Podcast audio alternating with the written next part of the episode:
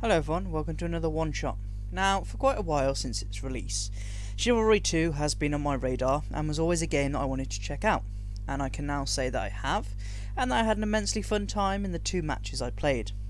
However, I'll likely never play it again, or at least regularly, but let me explain.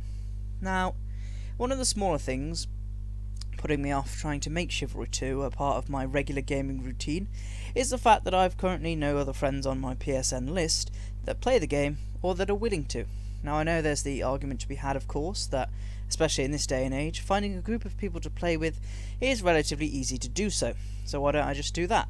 Now, it's not me being a grouch, because meeting new people, even if in just the virtual space, isn't something that I immediately shy away from, but rather because if I'm on the headset with others, it's because when playing a game together already, or I'm not on the headset in a party chat because I'm playing a solo game. So I think I've contradicted myself slightly there, but basically, I already have groups that I play multiplayer games with, and the thought of introducing myself to another and potentially not playing with those I already know is a little bit daunting. Now, that said, I thought I'd get that minor reason out of the way because I wanted to know how, in regard to that, the few games of Chivalry 2 I did play, uh, I played alone, as in not with anybody else that I knew, and I still had fun. So the above point isn't the be all and end all of why I probably won't return to Chivalry 2 regularly, but the main reason I've come to realise is time. Now, what I mean by this, uh, not to sound like a cliche or some sort of wizened old man, is that the older I get, the more I really do realise how finite our time is. So let's not get too philosophical, but let's at least try to break things down a bit, because reading, writing, gaming, watching series, films, documentaries, these are just a few, or at least relevant to the blog and YouTube channel and pod, uh, hobbies that I enjoy doing, now, if you try balancing these with other aspects of everyday life, you come to realise it's not always possible to do everything. In fact, it'd be impossible to consume every piece of media and entertainment out there in the lifespan we have, never mind the rest of the things that crop up day to day. So, as such, I've come to realise in the last few years that investing time in things that stand out to you the most, or are the most important, are what really matter. I realise once more that this is becoming a little bit preachy, and so I'll link it back to what I was trying to say about Chivalry 2. The game itself is ridiculously fun to play, and I finished only a couple of games, but I did have a great time.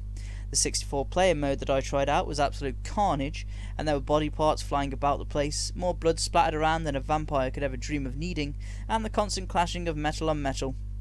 It was like being at the heaviest rock concert known to man. I did frequently, so maybe having actual teammates I knew would have been irrelevant anyway, die, but the respawn time was quick enough to get me back into the action without too much hassle. I enjoyed tinkering around with the different classes and trying to get my head around the melee combat. And I also thought that the game looks pretty damn good. So why won't I play it again, or at least regularly? As I say, time. So I feel like Chivalry 2 is a game that you will get better at if you stick with it and keep playing, and this is largely the point of many online games. You level up, unlock rewards, learn the intricacies of the game to get better, and you become a master. And I'm not knocking Chivalry 2 for also doing this. However, I've already a few online games I've sunk countless hours into, and dozens of single player games I've yet to get around to checking out. So remember, that's just regarding video games too, never mind everything else I'm also trying to squeeze in. I can't fault Chivalry 2 for how much fun I had with my short stint behind the wheel, or rather, the sword, but I simply know that I don't want to dedicate all my time to another singular thing. I think it's okay to remember that you don't have to keep playing something, or doing anything, that is essentially endless, and it's okay to move on. So ultimately, I'm treating Chivalry 2 more like an experience, one I had a great time with, and I'd certainly recommend checking out, but not one that's going to become a staple of my gaming diet. People will probably have their own opinions of my viewpoints here, and I welcome hearing them. But I guess there's a message I'm trying to say with this long winded explanation of how Chivalry 2 was fantastic.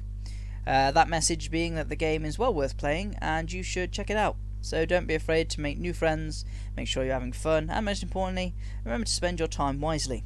And if nothing else I've said matters, at least trust me about wearing sunscreen. As always, thanks for checking this out.